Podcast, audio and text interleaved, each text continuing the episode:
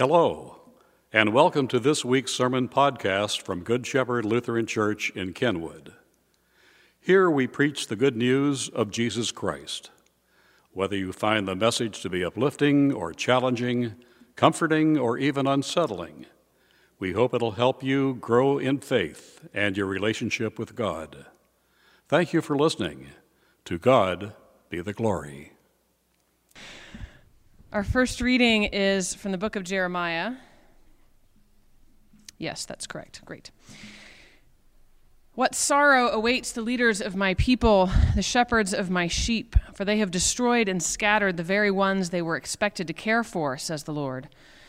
Therefore, this is what the Lord, the God of Israel, says to these shepherds Instead of caring for my flock and leading them to safety, you have deserted them and driven them to destruction. Now I will pour out judgment on you for the evil you have done to them. But I will gather together the remnant of my flock from the countries where I have driven them. I will bring them back to their own sheepfold, and they will be fruitful and increase in number. And then I will appoint responsible shepherds who will care for them, and they will never be afraid again. Not a single one will be lost or missing. I, the Lord, have spoken. For the time is coming, says the Lord, when I will raise up a righteous descendant from King David's line. He will be a king who rules with wisdom. He will do what is just and right throughout the land. And this will be his name The Lord is our righteousness. In that day, Judah will be saved and Israel will live in safety. Here ends the reading. Second reading is from the letter to the Colossians. We also pray that you will be strengthened with all this glorious power, so that, excuse me, so that you will have all the endurance and patience you need. May you be filled with joy, always thanking the Father. He has enabled you to share in the inheritance that belongs to his people who live in the light. For he has rescued us from the kingdom of darkness and transferred us into the kingdom of his dear Son, who purchased our freedom and forgave our sins. Christ is the visible image of the invisible God. He existed before anything was created and is supreme over all creation. For through him, God created everything in the heavenly realms and on earth. He made the things we can see and the things we can't see, such as thrones, kingdoms, rulers, and authorities in the unseen world. Everything was created through him and for him. He existed before anything else, and he holds all creation together. Christ is also the head of the church, which is his body. He is the beginning supreme over all who rise from the dead. He is first in everything, for God in all his fullness was pleased to live in Christ, and through him God reconciled everything to himself. He made peace with everything in heaven and on earth by means of Christ's blood on the cross. Here ends the reading.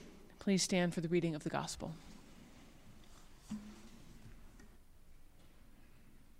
Our gospel lesson today is from the 23rd chapter of Luke.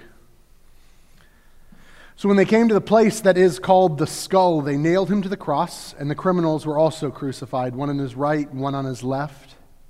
And Jesus said, Father, forgive them, for they don't know what they're doing. The soldiers gambled for his clothes by throwing dice. The crowd watched. The leaders scoffed. He saved others, they said. Let him save himself if he really is God's Messiah, the chosen one. The soldiers mocked him too, offering him a drink of sour wine. They called out to him, If you are the king of the Jews, save yourself. A sign was fastened above him with these words This is the king of the Jews. One of the criminals hanging beside him scoffed, So you're the Messiah, are you? Prove it. Save yourself and us too while you're at it. The other criminal protested, Don't you fear God? Even when you've been sentenced to die. We deserve to die for our crimes, but this man hasn't done anything wrong. And he said, Jesus, remember me when you come into your kingdom? And Jesus replied, I assure you, today you will be with me in paradise. Here ends our reading. Please be seated.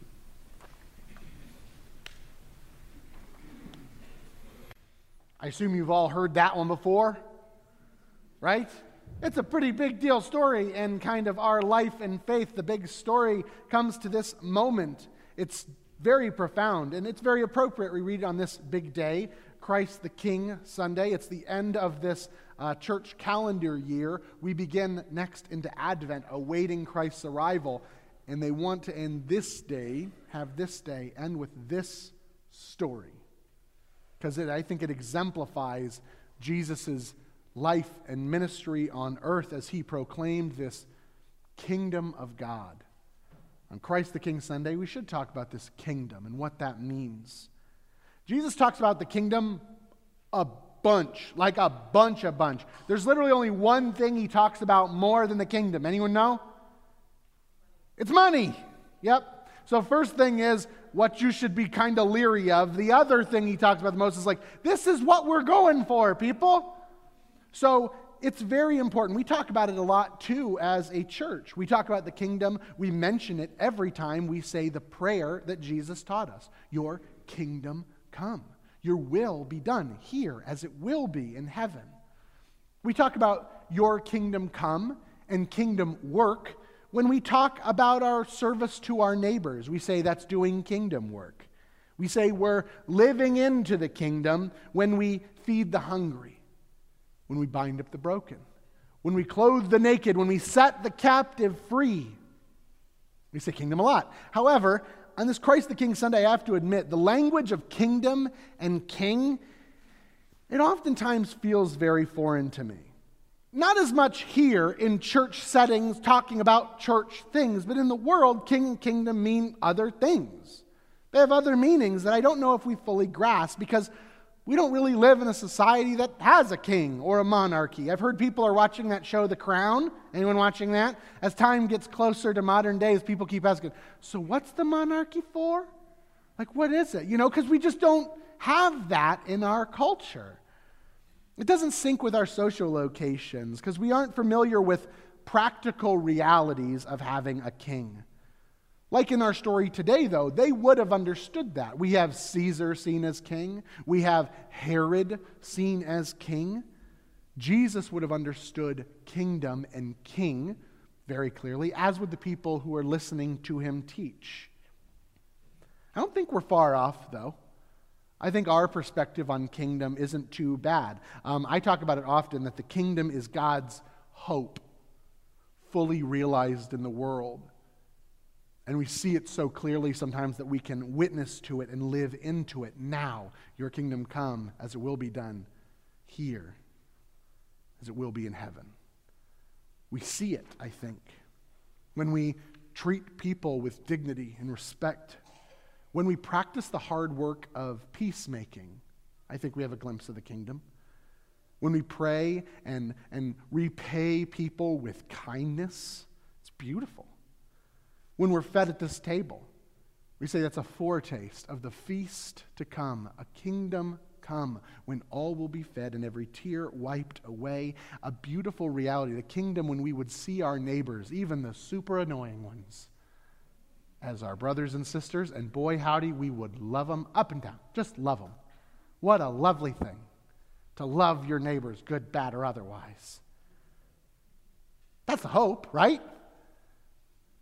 But practically speaking, how do you do that?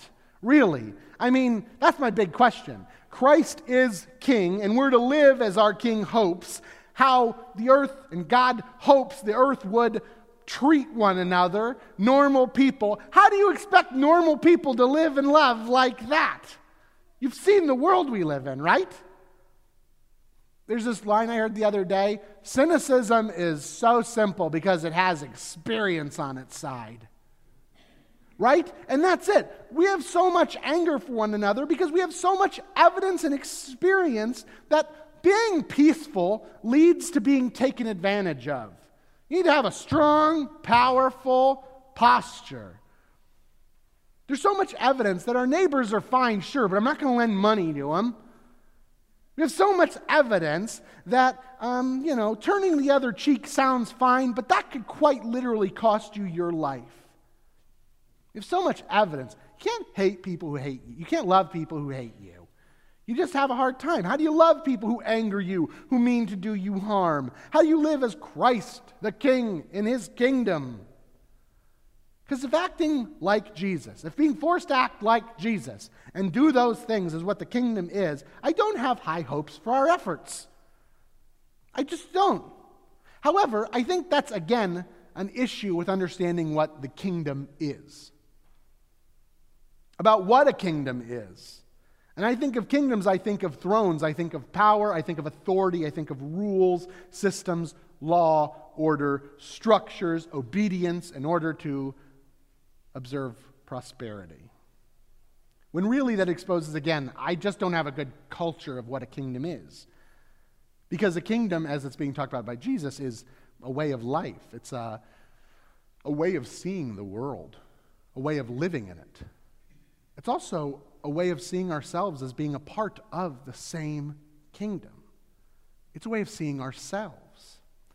And I wondered, you know, maybe there's a fictional kingdom I know about from reading or something like Lord of the Rings to help you understand about these kings. But I don't think that's appropriate. I think there is, though, an example that might illuminate the culture of this kingdom of God and what it might look like if Christ were our king. And I want to highlight this because this kingdom was very formative for me in my youth. Maybe it helped you. Maybe it helped your kids. Um, it just wasn't called a kingdom, it was called a neighborhood. Ooh, a neighborhood. Or maybe the neighborhood of make believe. Yes, you know what I'm talking about. I'm sorry to be promoting a movie I haven't seen yet. Um, a Beautiful Day in the Neighborhood, the Mr. Rogers movie comes out, and people are saying lovely things about it. But personally, I recently had seen that documentary, Won't You Be My Neighbor, that kind of chronicles his life. And I have to admit, it's been a good year for me with Mr. Rogers content because I'm a very big fan of this guy. Big fan. Very formative, as I'm sure he was for many of you. But as I've gotten older, he's taken on so much meaning for me in terms of teaching me about this kind of culture. This neighborhood taught me so much. As I read about him now, the culture we see in the neighborhood, as he describes it and shows it to us, it's defined, in his opinion, by an ethic of what do you think? Love. Love. Love above all else. If we need to see a world, a culture that embodies the kind of love revealed in a crucified God, we wouldn't be too far off if we looked to the neighborhood, really. He said in an interview once love is at the root of everything. Everything. All learning, all parenting, all relationships in general, love, or the lack of it. And what we see and what we hear on our screens, they really do shape a part of what we become. So he had hoped for his time on screen, he would have an effect on people. And he said, I give an expression of care to each and every viewer, every child, to let them know they are unique. And then I tell them this day was made very special by you being you, just as you are. There's no one just like you, he'd say. And I like you the way you are. In short, in his neighborhood, in this kingdom, love reigns. You ever notice watching Mr. Rogers, the first characteristic you get from this faithful neighbor in the neighborhood is unmerited favor? Central to the ethic of the neighborhood is grace love of all just as they are, welcomed just as they are. That's grace. That's how the relationship starts. Heck, it's in the song. I've always wanted to have a neighbor just like you. Not future you, not after you watch the show and you're better. No, you, right now. I've always wanted this neighbor just as you are. That's grace. That's unearned, unmerited favor. So if we were to ask Jesus, How do you welcome a neighbor, a stranger? He'd go, Hey, you might want to look to Mr. Rogers, because if you look to him, the answer is, How do you welcome a stranger? Holy, warmly, graciously, and boy, howdy, with a lot of gratitude. My daughter always talks about him. The first comment she had in watching Mr. Rogers was, This guy says thank you so much. she says, this was when I think she was like three. She goes, I've never met anyone who's so polite. And I go, She thinks she's met him. You know? Talk about that effect of, I want them to know I know them. She figured she, figured she knew him. As you might know, uh, Mr. Rogers was a Presbyterian minister, which explains why so many of his values seem to sync up so well with Jesus. I mean, just as Jesus expresses in our story today this kind of limitless love, even for his enemies, as he asks God to forgive the ones who mean to do him harm, who mean to kill him. And then he promises these individuals, who presumably have committed terrible crimes to wind up on a cross, or not, that you will be welcomed into paradise. Just like the neighborhood. Every neighbor is worthy of love, forgiveness, a connection. Another uh, element of the neighborhood, but especially probably in the neighborhood of make believe, was this concept of being crushingly honest about your feelings. Your feelings mattered. Daniel Tiger, you know, the really sweet puppet, he would always that many people believe that's that's Mr. Rogers' own just like childhood soul speaking through this little guy.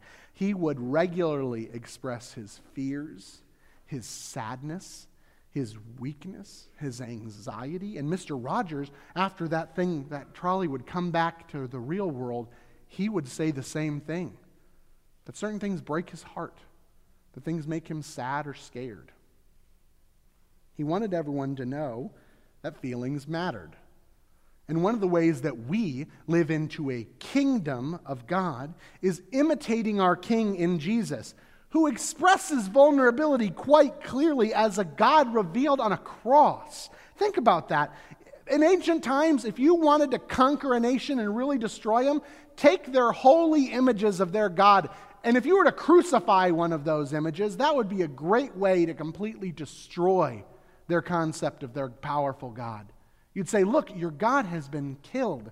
And there's our God, not just dying, but suffering, lamenting. Why have you done this? Weeping. Rogers would say, People have deep feelings. I always felt I had to speak to the hearts of people who hurt or fear and I made a plea to them to not leave one another isolated in these feelings, especially children, not to leave you isolated and at the mercy of their own fantasies of loss and destruction. We have deep feelings, he said. Children, parents, everybody. And our striving to understand those feelings and better, under, uh, better respond to those feelings is what I feel is the most important task in our world. Folks, that is a clear ethic of living in a Jesus culture, living into the kingdom. Because in Christ on a cross, we see a God that didn't leave us isolated, but experienced our greatest fears with us and helps us to deal with it by revealing on the cross and in the empty tomb that, folks, the worst thing that could possibly happen to you is never the last thing that will happen to you.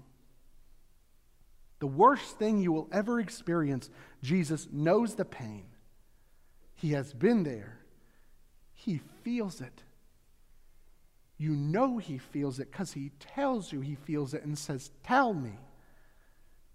And in looking at a neighborhood ethic, we are called to value those feelings as well, especially the challenging ones. And that means the kingdom ethic isn't just Pollyanna, it's being honest that resurrection happens to dead things. So you may be wondering, at what point are you going to talk about Jesus more? You know, this is very Fred Rogers centric. Um, you're right. Because any of you, if any of you are like me, struggling regularly with how do you live out this faith? To call yourself a disciple of Jesus, wondering, is it really possible? Is this way of life really doable? How can I live like Jesus? How can I love like Jesus, serve like Jesus? How do I live in this world the way it is as a reflection of Christ's hope?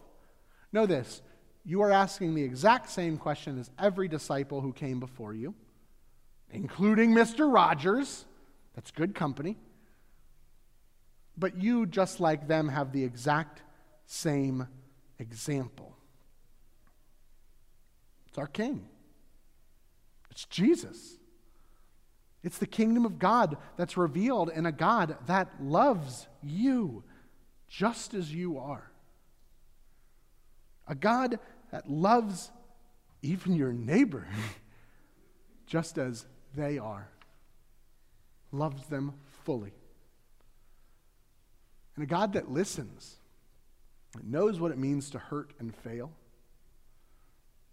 and knows that sometimes we are not at our best, and knows that doing this thing together is very important. That we need to help each other. Jesus had disciples, he had the people he did life with. He lived recognizing them as his friends, his family, and as a stranger, they are only neighbors.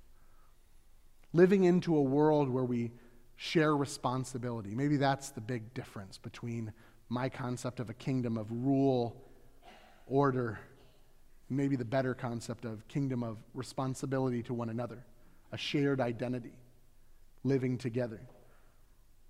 Another Rogers quote that embodies that is he said, It's easy to say it's not my child.